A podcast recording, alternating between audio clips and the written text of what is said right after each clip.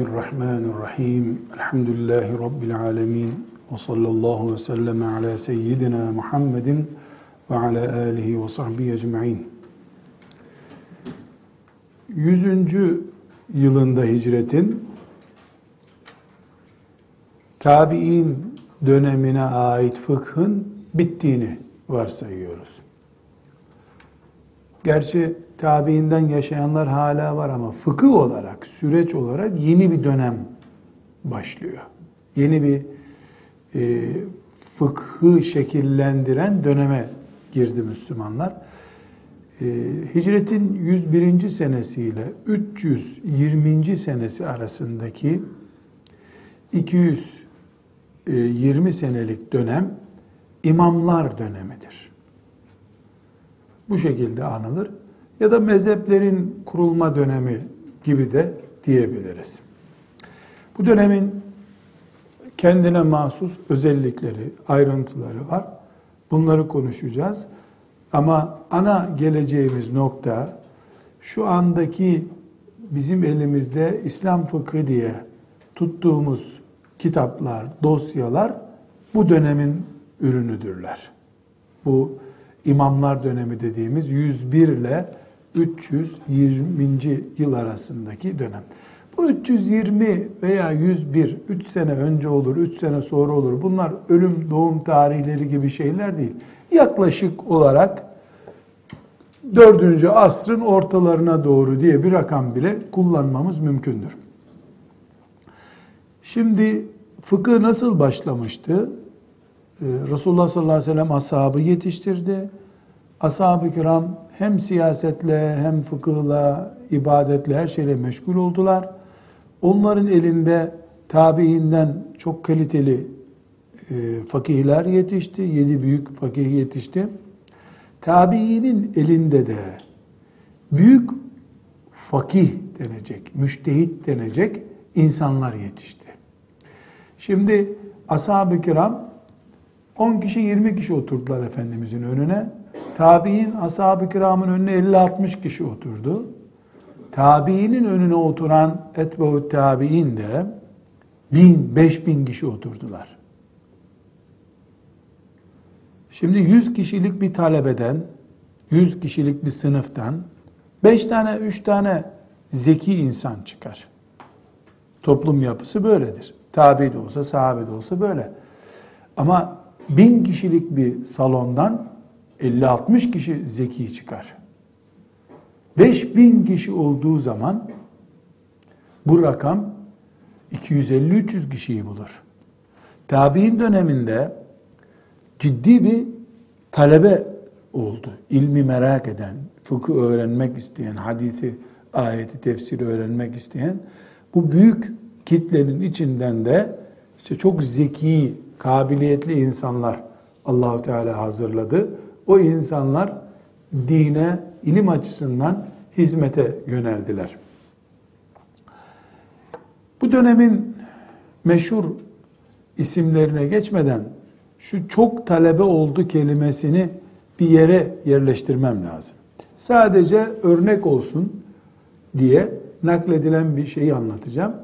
Şimdi e, tabi'in döneminde hadis halkaları kuruluyor. Hadis işte hadis ilim yani din dersleri veriliyor.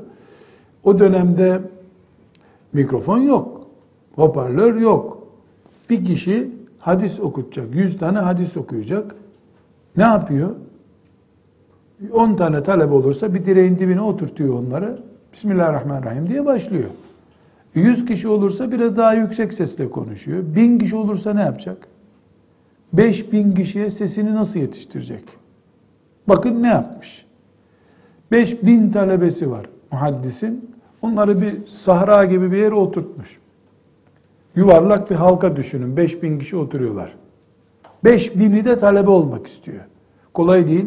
Tabiinden bir alim ders veriyor. Kim kaçırır bunu? O da bir eşeğe binmiş. Hoca eşeğe binmiş. Şimdi yuvarlak bir halka ya bir yerinden başlıyor okumaya. Bismillahirrahmanirrahim. İşte bana Ebu Hureyre anlattı. Resulullah sallallahu aleyhi ve sellem dedi ki diyor. Onu okuya okuya o halkayı dolaşıyor. O aynı sözünü. Aynı yere geldiğinde ikinci hadise geçiyor. Enes İbni Malik bana dedi ki diyor onu okuyor okuyor diyor. Bir saatte onu okuyor. Böylece ne olmuş oluyor? Halkanın etrafında eşek üzerinde dolaşıyor. Yükseğe çıktığı için sesi duyuluyor. Bu şekilde mikrofon vazifesi yaptırmışlar. İlim çünkü herkesin merak ettiği bir şey. Ee, bu e, bir örnek yani. Hep böyle yaptılar değil ama kim bilir ne gayretlerle, ne himmetlerle yaptılar. Bu büyük kadroların içerisinden, bu e, talebelerin arasından çok önemli isimler sıyrıldı. Zeki, gayretli, takva olarak. Bunların bir kısmı hala Müslümanların e, ilimde, takvada, amelde, e, fıkıhta imamı olarak anılıyor. Bir kısmı da e, isimleri kitaplarda kaldı. E, Ebu Hanife rahmetullahi aleyh e, doğum ve ölüm yaşı olarak da en eskileridir bunların. İlk imam ilimde, fıkıhta bugün bir ekol olarak, mezhep olarak yaşayanların başında ilk imam Ebu Hanife rahmetullahi aleyhtir. Onunla ilgili biyografisiyle ilgili bir bölüm okuyacağız inşallah. E, Hanefiye diye mezhebi de devam ediyor. İkinci olarak yaş doğum itibariyle Malik bin Enes rahmetullahi aleyh gelir. Onun da Malikiye diye mezhebi devam ediyor. Üçüncü olarak doğum ve ölüm yaşı itibariyle e, Muhammed bin İdris Eşşafii e, o imam rahmetullahi aleyh gelir. E, bunların özellikle doğum ve ölüm yaşları itibariyle 1, 2, 3 olarak yazıyoruz. Büyüklük, küçüklük olarak değil. Ve dördüncü olarak da Ahmet bin Hanbel rahmetullahi aleyh imamların dördüncüsüdür. Bunun haricinde o dönemde yani hicretin 100. senesinden 4. asrın sonlarına doğru gelindiğinde bu 200 küsür senelik zaman zarfında Ebu Hanife düzeyinde, Malik bin Enes düzeyinde çok büyük onlarca alim yetişti. Bir kısmının bir asır, iki asır süren mezhebi de oldu. Yani bir, epey bir insan, mesela Leys ibn Sa'd isimli meşhur bir e, alim var ciddi bir şekilde mezhebi varmış. Said ibn Müseyyep mezhebi olan bir insan. E, Evza'i isimli e, aynı şekilde e, mezhebi olan yani Evza'i üstelik çok meşhurdur. Zannediyorum Lübnan'da da İlmamül Evza'i diye bir üniversite var şu anda. Onun adına kurulmuş.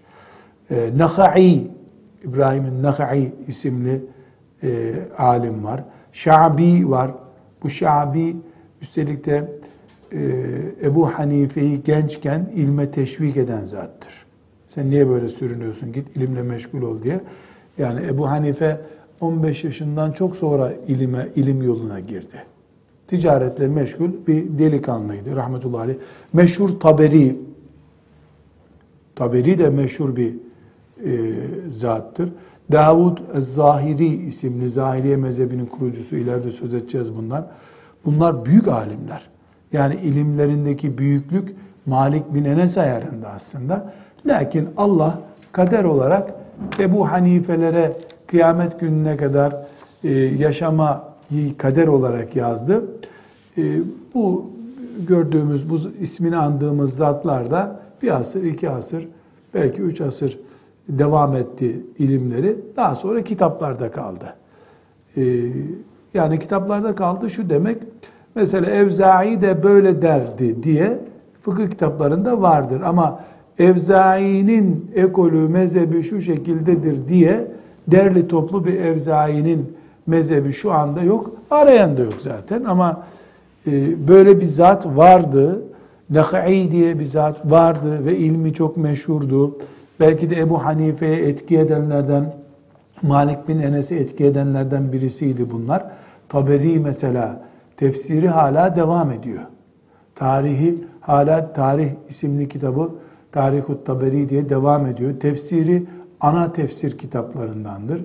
Belki de ilk kayıtlı şu anda önümüzde e, bulunan bir tefsirdir. Ama mezhebi, ilmi, fıkhı şu anda tabi olunulan durumda değildir. Bu dört, ilk dört imam fıkıh olarak hala ümmeti Muhammed'in önderleri durumundadırlar. Her birini biz mezhep olarak biliyoruz. Burada e, mezhep konusuna bir miktar girmemiz lazım hanım kızlar. Çünkü e, Müslümanların birbirlerine ilgi duydukları veya birbirlerine değer, puan verdikleri konulardan birisi mezhep konusudur. Sık sık duyarsınız mezhepli, mezhepsiz. Müslüman gavur der gibi kullanılıyor bu. Biz ilimle meşgul olmuş ya da ilme kendisini e, adamış Müslümanlar olarak bu ifadeyi kabul edemeyiz. Biz müminiz, Müslümanız. Resulullah sallallahu aleyhi ve sellemin dinindeniz. Mezhebimiz olmaz bizim. Herhangi birimiz mezara girerken e, nekir münker meleklerinin sorularına Müslüman Hanefiyim diye cevap vermeyeceğiz. Gösterirler sana Hanefi ne demek orada. Ebu Hanife bizim hocamızdır. Önünde ilminden dolayı saygıyla durduğumuz ve aşmadığımız, edebimizi muhafaza ettiğimiz kimliğimizdir. Müslümanlığımızın ölçüsü değildir. Basa basa bunu söylüyoruz. Bir mezhep öbür mezhebin daha üstünü değildir. Asla değildir. Olamaz. İslam bunu reddeder. Ama Müslümanlar da e, işportacıdan mal seçer gibi mezhepler arasında da oynamazlar. Herkes edebini bilmesi gerekir. Bu hususta mezhep hususunda bu ilkeyi kesinlikle zihninizde tutmanızı tavsiye ederim. Ebu Hanife kimsenin okul arkadaşı değil veya Malik veya Şafii veya Ahmet kimsenin okul arkadaşı değil. Bu zamanda hele hiç kimsenin okul arkadaşı değil ama peygamberimiz de değil hiçbiri. Ben Muhammed'i beğenmiyorum. Haşa İsa'yı beğeniyorum diyemez insan. İmanın olmaz. E ben Ebu Hanife'nin talebesi olmak istemiyorum. İmam Şafii'nin talebesi olacağım der ama. Bu dinden çıkmak değildir. Kim insanları mezhepleri üzerinden tenkit etmeye kalkıyorsa batıl bir iş yapıyordur. Fakat kendisini mezhep yapmak isteyen birisi varsa karşımızda ne Ebu Hanife'si ne Ahmet'i deyip de kendisini Allah'la, Kur'an'la aramızda köprü yapmak istiyorsa onun serseriliğine de yol açmayız. Onun yaptığı da serserilik. Bu serserilik kelimesini başıboşluk manasında bilerek kullanıyorum. Yani biz Ebu Hanife Resulullah sallallahu aleyhi ve sellem'den 150 sene sonra geldi. Onu beğenmiyorsun. Sen 1400 sene sonra laik okulların talebesi olarak yetiştin. Sen Ebu Hanife'nin yerine oturacaksın. Senin yaptığın serserilik, korsanlık. Asla bunun lafını dinlemeyiz biz. Peki mezhep ne demektir? Hanım kızlar mezhep biz tabi Hanefi mezhebi şu mezhep diyebiliyoruz ama mezhep belli bir yöntemle şeriatın hükümlerini araştırıp bulma ekolü demektir. Ebu Hanife'nin yöntemi şu şekildeydi. Onun için onun yöntemiyle Kur'an ve sünnetin anlaşıldığı ekole Hanefi mezhebi, Ebu Hanife'nin mezhebi dendi.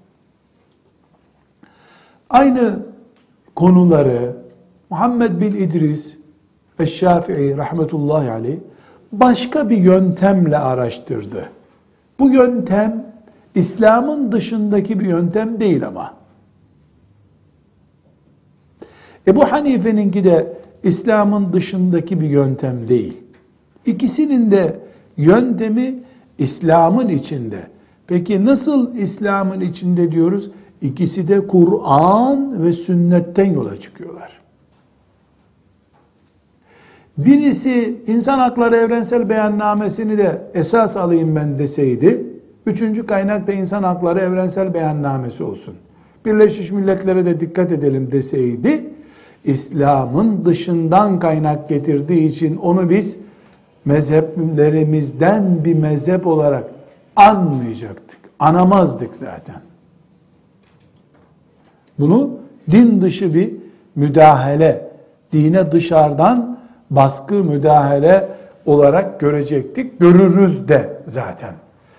Mezhep belli bir yöntemin sonucu ortaya çıkan fikir grubu demektir. Daha önceki derslerde örnek vermiştik. Mesela hadis ekolüne mensup olan mezhep ki büyük oranda Hanbeli mezhebi ve Maliki mezhebi ilk çıkışları itibariyle hadis ekolüne mensupturlar. Ebu Hanife rahmetullahi aleyh de rey yani iştihadı çok önemseyen ekole mensuptur. İmam Şafii de rahmetullahi aleyh o ekolden ve bu ekolden derlenmiş orta bir ekol gibidir. Halbuki İmam Şafii'nin de çok büyük oranda iştihatları vardır. Ama hadisleri e, daha fazla kullanır Ebu Hanife'nin ekolüne göre. Ben e, bir Müslüman olarak bu dört mezhepten yaşamış olsalardı diğer on mezhepten herhangi birini Allah'a vasıl olmak, cennete girmek için yeterli bulurdum. Buluyorum da zaten. Ama her gün bir pastaneden bir pasta yiyip simit alıp zevklenmek gibi de değil bu işler. Zaten bir insan bir ekolün hakkını zoraki verir iyi bir Müslümanlık için. Bir gün oradan bir gün buradan eğlence Müslümanlığı olur. Yoksa Hanefi mezhebinden bir Müslümanın gidip de Maliki mezhebinden bir alimin, müştehidin görüşüyle hareket etmesi din değiştirmek değildir. Niyetinin ciddi olup olmadığı, mesela faize bir kılıf o mezhepten daha kolay bulurum. Zinaya kayabilecek bir ekol, orada biraz daha iyi, bana uygun bir eğri cümle var. Onun için mi yapıyor, başka bir iş için mi yapıyor? Herkes Rabbine hesap verecek. Biz birbirimizin kalbinin testini yapamayız. Sen kalbinde imansızlık var, onun için böyle yaptın diyemeyiz birbirimize. Bu hüküm vermeyi Allah bize hak olarak tanımadı. Zahire göre dışarıdan ne görünüyorsa dışarıdan tesettürlü bayan, sakallı mümin öyle hükmederiz. Dışarı yansıyan bir fısku fucuru olursa ha ip koptu burada deriz. Peki mezhebin ilgi alanı nedir? Bu cümle çok önemli. Hanım kızlar itikat konuları yani imana dair meseleler ve İslam'ın temel konuları mezheplerin çalışma alanında değildir. Değildir. Çünkü hiçbir Müslüman Allah var mı yok mu diye, melekler var mı yok mu diye, faiz haram mıdır, helal mıdır, zina helal mıdır, haram mıdır, hac edelim mi etmeyelim diye bir şey konuşamaz. Böyle bir iştihat yapılamaz itikat konuları ve İslam'ın emir ve yasakları tek başlık altında bütün ümmeti Muhammed'in ortak konusudur.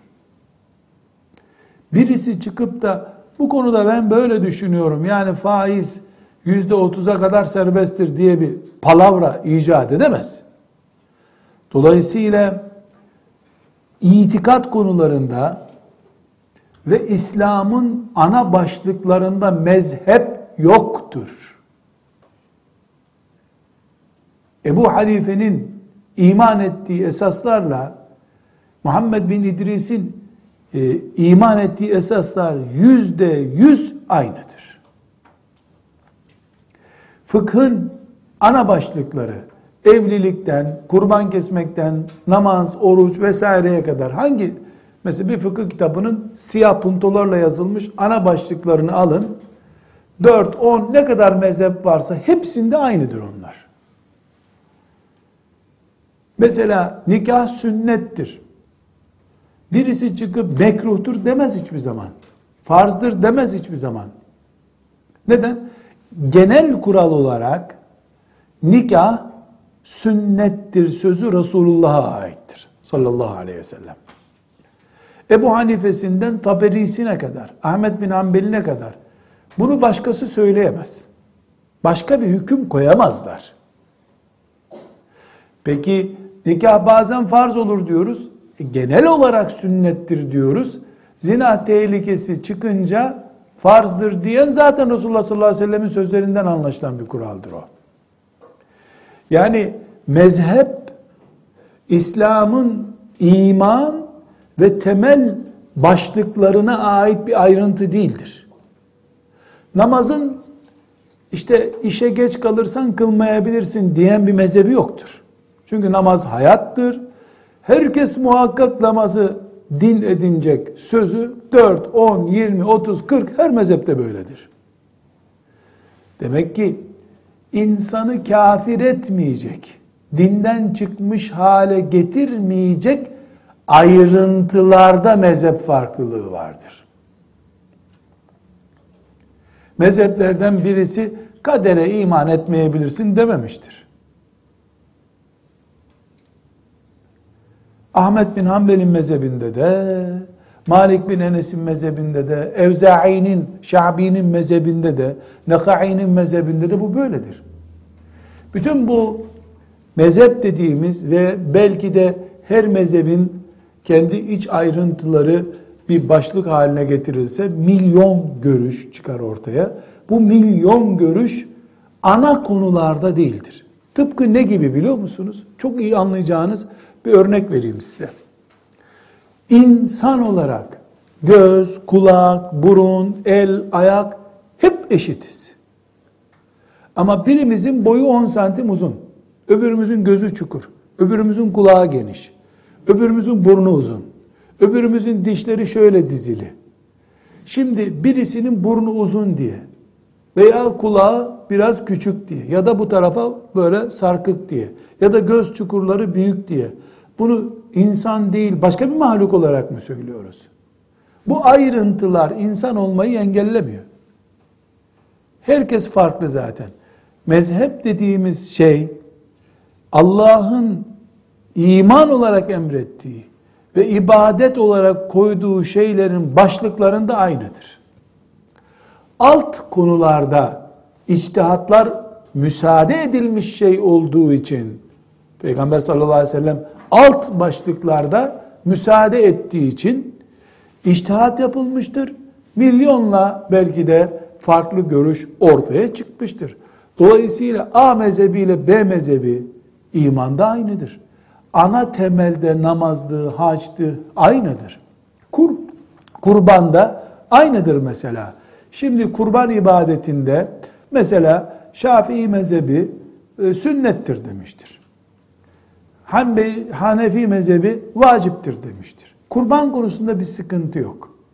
E niye vacip diyor, sünnet diyor, vay bu fark nasıl olur? Ya birader otur şuraya kardeşim. O senin vacip dediğin şeye İmam Şafii sünnet diyor ama kurban kes diyor sana o arada. Bu isimlere takılıp kalırsan sen dinden de çıkarsın zaten. Sana kurban kes diyorlar mı? Diyorlar. Biri 20 kilometre ile bir saatte git buraya diyor. Öbürü de 50 kilometre yap 40 dakikada git diyor. Fark bu kadar. Aynı yola, aynı hedefe, aynı yoldan götürüyorlar seni zaten. O niye öyle dedi benim midem bulandı? Sende mide yok onun için. Sen çabuk bulanacak bir mide kullanıyorsun. İslam 2010 küsür yılında yaşayacak 20 tane kızın dini değildir. İslam Resulullah sallallahu aleyhi ve selleme vahyin geldiği ilk günden son insan Allah diyen son insana kadar milyarlarca yaşayacak insanın dinidir. Uzayda, karada, denizde, toprağın altında, her yerde, hastanede, camide. Dolayısıyla Allah milyarlarca insanı binlerce farklı seçenek içinde dinini yaşayabilecekleri esneklikte bırakmıştır bu dini. Yeri gelir Ebu Hanife'nin vacip dediği şey rahmet olur insanlar için. Yeri gelir İmam Şafii'nin farz dediği şey sayesinde insanlığın büyük huzuru olur. Misal, en canlı ve fıkıh konusu olarak bunu işleyeceğiz. Evlilik konusunda erkeğin babadan ve anneden izin alması gerekmez. Ama kızın anneden babadan izin alması gerekir.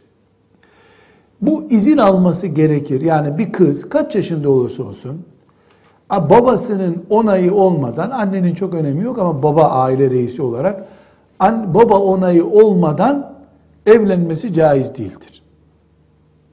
Bu caiz değildir kelimesini Ebu Hanife de söylemiştir. Diğer imamlar da söylemiştir. Ebu Hanife bunu mahkemelik bir konu, ahlaksızlık bir konudur diye yorumlamış. Diğer imamlar da zina olarak yorumlamışlardır. Böyle bir nikah yoktur, yaptığı zinadır demiştir. Şimdi bu bir farklılıktır. Ama babanı çiğne evlen diyen yoktur. Hiçbir imam böyle bir şey dememiştir. Sakın ha babayı çiğnemeye kalkma, cehennemi boylarsın demiştir. Birisi zina diyecek kadar ağır bir suç görmüştür. Öbürü de zina değil ama yandın gittin demiştir. Babanı çiğnediğin için. Eğer ümmeti Muhammed Ebu Hanife'nin iştihadıyla karşılaşmasaydı bu konuda ya da Allah Ebu Hanife'nin aklına bunu ilham etmeseydi bugün belki milyonlarca insan, Müslüman babalarının izin vermediği evliliği yapan kızların çocukları olduğu için nesepsiz olarak yaşayacaklardı.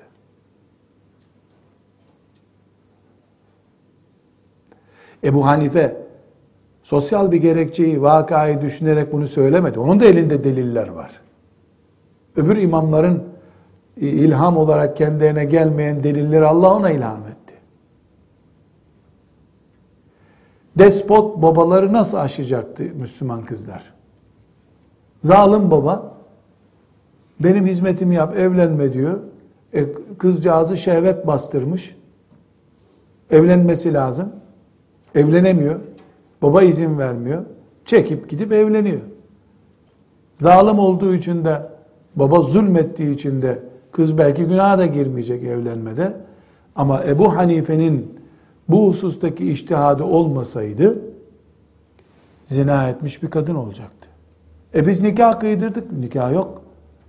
Babanın onayı olmadan nikah yoktur.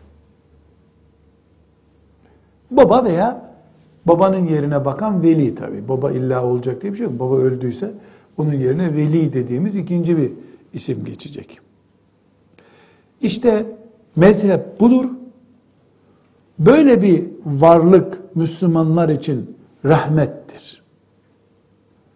Böyle bir ihtilaf yani farklı düşünmeyi Müslümanlar nefislerine alet ederlerse işte onun camisine girmez, Hanefidir, Şafii'den kız almaz gibi cahillik Hristiyanlardan yayılmış mikrop bir Müslümana sirayet ederse bu vebal nedeni olur. Ama suç Ebu Hanife'nin suçu değildir.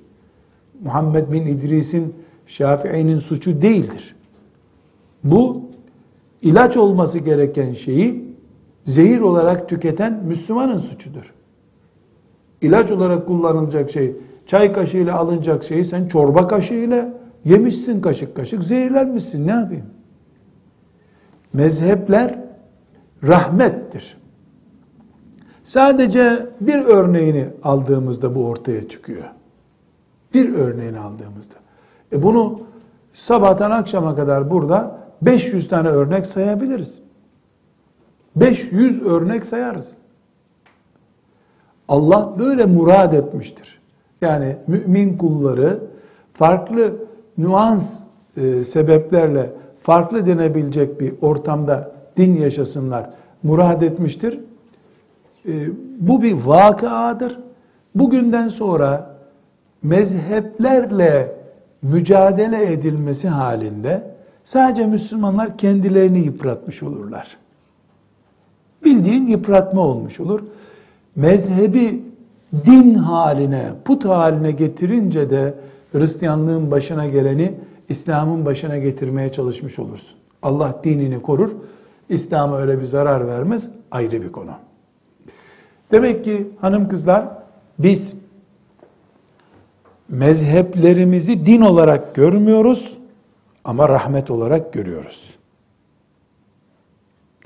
Bizi mezhepsiz bir ortama çekmeye çalışanların niyetini samimi bulmuyoruz. Kendilerini, ekollerini Ebu Hanife'nin yerine koymak istiyorlardır diye tereddüt ve şüphemizi belirtiyoruz. İftira edemeyiz böyle bir konuda. Ama e, herhangi bir şekilde elhamdülillah Hanefiyim diyenin de aklından şüphe ederiz. Elhamdülillah Müslümanım denir. Elhamdülillah Hanefiyim demek Allah beni korudu şeytandan der gibi Şafii olmaktan korudu anlamına gelen bir şey. Hanefi olmak hamd edilecek bir şey değildir. Herkes mezhebine razı olur. Yani elhamdülillah çekik gözlü değilim ben, normal gözlüyüm diyor mu insanlar? Elhamdülillah benim burnum uzun değil diyor mu? Yani burnunun küçük olması iyi bir hayat yaşayacağını mı gösteriyor? Belki burnunun delikleri küçük olduğu için az nefes alıyorsundur. Ne biliyorsun iyi olduğunu? Yani elhamdülillah insanım demeye şükredilir. Elhamdülillah Allah beni insan ve sağlıklı olarak yarattı. Burnunun deliği küçük, gözü yuvarlağı büyük. Böyle şeylere hamd edilmez. Sıhhate hamd edilir. Müslüman olduğu olarak Rabbimiz bizi ihsan buyurup yarattığı için Rabbim sana hamdolsun. Hamdolsun ne büyük nimet bize İslam verdin denir. Elhamdülillah Hanefiyiz denmez. Bir ince ayrıntı daha tespit etmemiz lazım hanım kızlar. Esasen siz ve ben gibilerin mezhebi de olmaz. Yani ben Hanefiyim dediğin zaman incelediğim, araştırdığım Hanefi mezhebini kabul ettim demek olur. Şimdi dev insanlar, yani ilimde zirveyi yakalamış dev alimler, koca alimler, ben onların nesini inceleyip de Ebu Hanife haklıymış diyeceğim. Herhangi birimiz doğunca dünya dillerini araştırıp Türkçenin çok uygun olduğunu, dolayısıyla Türkçe ile çok iyi konuşabileceğimizi araştırıp, sonuçlandırıp ondan sonra mı Türkçe'ye konuşmaya karar verdik? Yok. Biz konuştuğumuzda anamız canım, bebeğim, tatlım diyordu. Biz de canım, bebeğim, tatlım sözlerine alıştık. Bu Türkçeymiş sonra anladık bunu. Japonca annesine kakaniki kukuni diyen bir anne de Japonca susturduğu için çocuğun o çocuk da Japonca öğrendi. Herhangi bir şekilde biz dil seçmedik. Mezhep konusunda da bize abdesti öğreten hocalarımız şöyle kol yıkanır dedi. Baş böyle mesedilir dedi. Sonra baktık ki meğer bu Ebu Hanife'nin yaptığı şeymiş. Biz araştırma yapıp mahkeme kararıyla, noter onayıyla böyle olduğunu onaylayıp bir mezhep seçmedik ki. Yani mezhep konusunu çok da abartıp biz işte bilinçli bir şekilde Hanefiyiz demenin de bir manası yok. Olmaz zaten eski fukahanın lisanıyla avamın mezhebi olmaz denir. Avam ne demek? Böyle kitaplardan okuyup öğrenen demek. Şimdi kitap da okuyan yok zaten. Adam Ebu Hanife'nin yazdığı, talebelerinin yazdığı risaleleri bile görmemiş ama müthiş Hanefi hayranı. Bir tartışmaya görsün var İmam Şafii linç eder valla. Karşısına bir çıksa İmam Şafii linç edecek onu. Bakma sen ne ayet bilir, ne hadis bilir, ne Arapça bilir. Hatta Türkçe gramer bile bilmiyor adam. Ama İmam Malik'i görmesin valla. Fena, fena yapacak onu. İmam Malik bazı şeyleri yanlış söylüyor. Nereden anladın? Rüyasında öyle görmüş. Ya da futbol takımı tutar gibi tutuyor bir mezhebi. Biz kim mezhep tutmak kim? Ne alakamız var mezheple?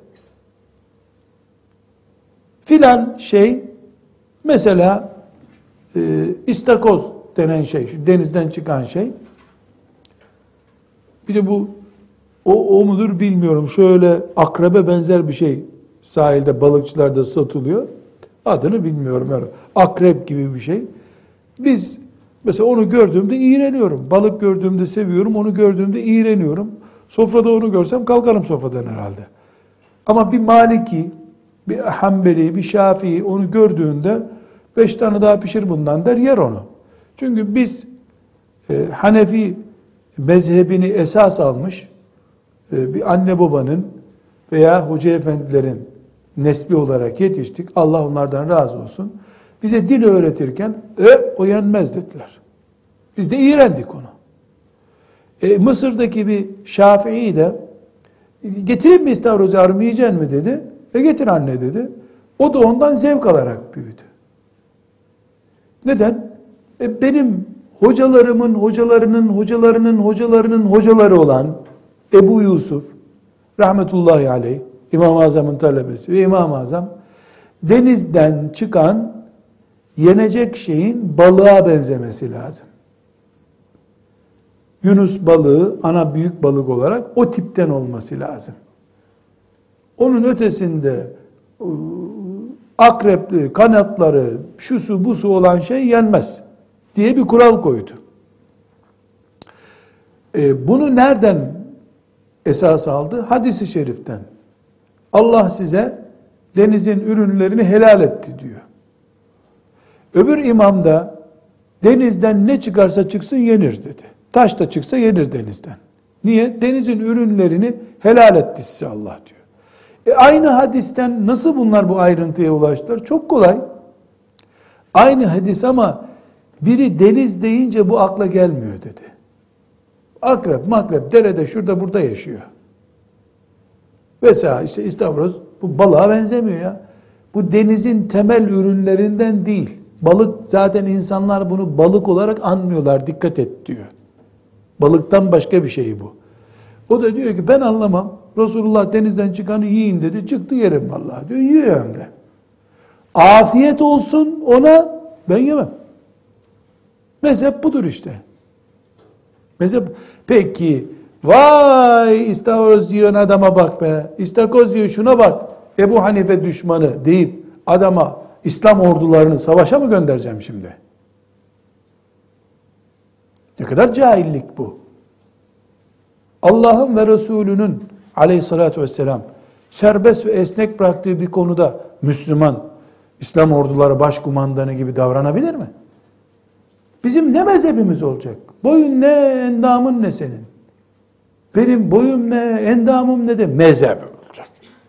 Biz Müslümanlığımızı takva üzere yaşarız. Ha, e, sonunda ben becerdim. Dört imamın dördünü de yuttum ilim olarak. Dolayısıyla dört imam uzmanı oldum.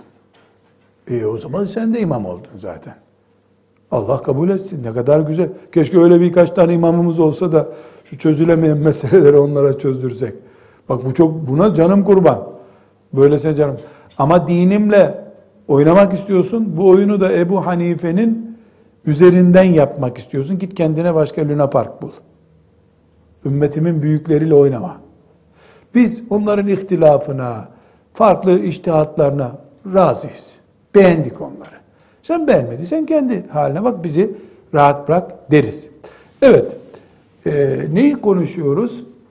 Tabi'in neslinin 100. yılda fıkıh açısından sona erdiğini, 100. yıldan 4. asrın ortalarına kadar e, bir imamlar dönemi olduğunu, bu imamlar döneminin fıkhın müthiş bir gelişme gösterdiği, bugünleri bile kuşatacak kadar büyük bir ilmi çalışmalar yapıldığı dönem olduğunu söyledik.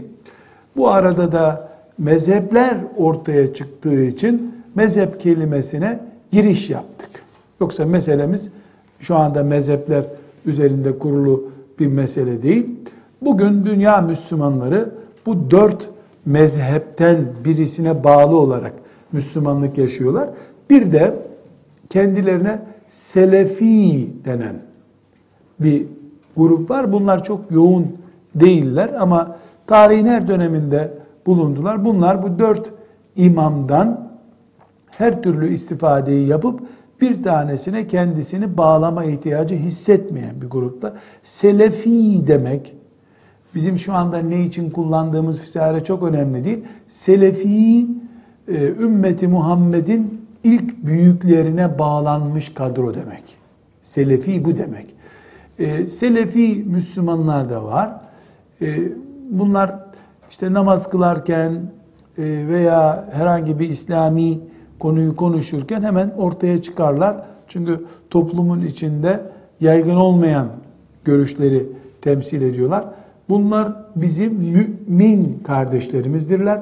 Biz de onların mümin kardeşleriyiz. Onlar namazda elini şöyle bağlamış, ayaklarını şöyle açmış. İmanımızı etkileyecek şeyler değil bunlar. Asla. Çünkü ne dedik? Biz Allah'a iman ve fıkhın ana başlıklarında tek söz sahibi bir ümmetiz. Ayrıntılar mezarda sorulacak şeyler değil. Niye sen alttaki italik harfleri şöyle okudun diye bir ayrıntıya girmiyor melekler. Kulluğumuzu yaşamamız önemlidir. Ben onun yaptığı tarzdaki bir kulluğun Allah'ın aradığı kulluk olmadığına kanaat getirdiğim gibi o da benim Ebu Hanife'nin peşinden giderken bu yaptığım tercihin Allah'ın aradığı şey olmadığını düşünüyordur muhakkak. Herkes bildiği yola devam eder. Nasıl olsa cennette buluşacağız. Nasıl olsa aynı kıbleye dönüp namaz kılacağız. Bu minval üzere düşünmemiz gerekiyor. Bu derslerimizle ilgili olarak da e, bu bölümden sonra inşallah yavaş yavaş e, kadınların yüzde yüz muhatap olacağı fıkıh konularına ya da sadece kadınların oku ilgilenmeleri gereken fıkıh konularına girdiğimizde esas olarak Ebu Hanife'nin mezhebinden yol alacağımızı böylece anlamış oldunuz.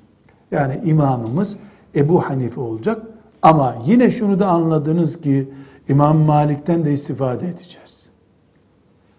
Yeri gelecek İbn Teymiye'den de seleften birisi olarak istifade edeceğiz. Selefi bir adam olarak istifade edeceğiz. Çünkü bizim için önemli olan Rabbimizin rızasını kazanacağımız işi yapmaktır. Açız biz. Nerede karnımızı doyurursak doyururuz ama önce annemizin mutfağından yeriz tabi. Ebu Halife anamızdır bizim.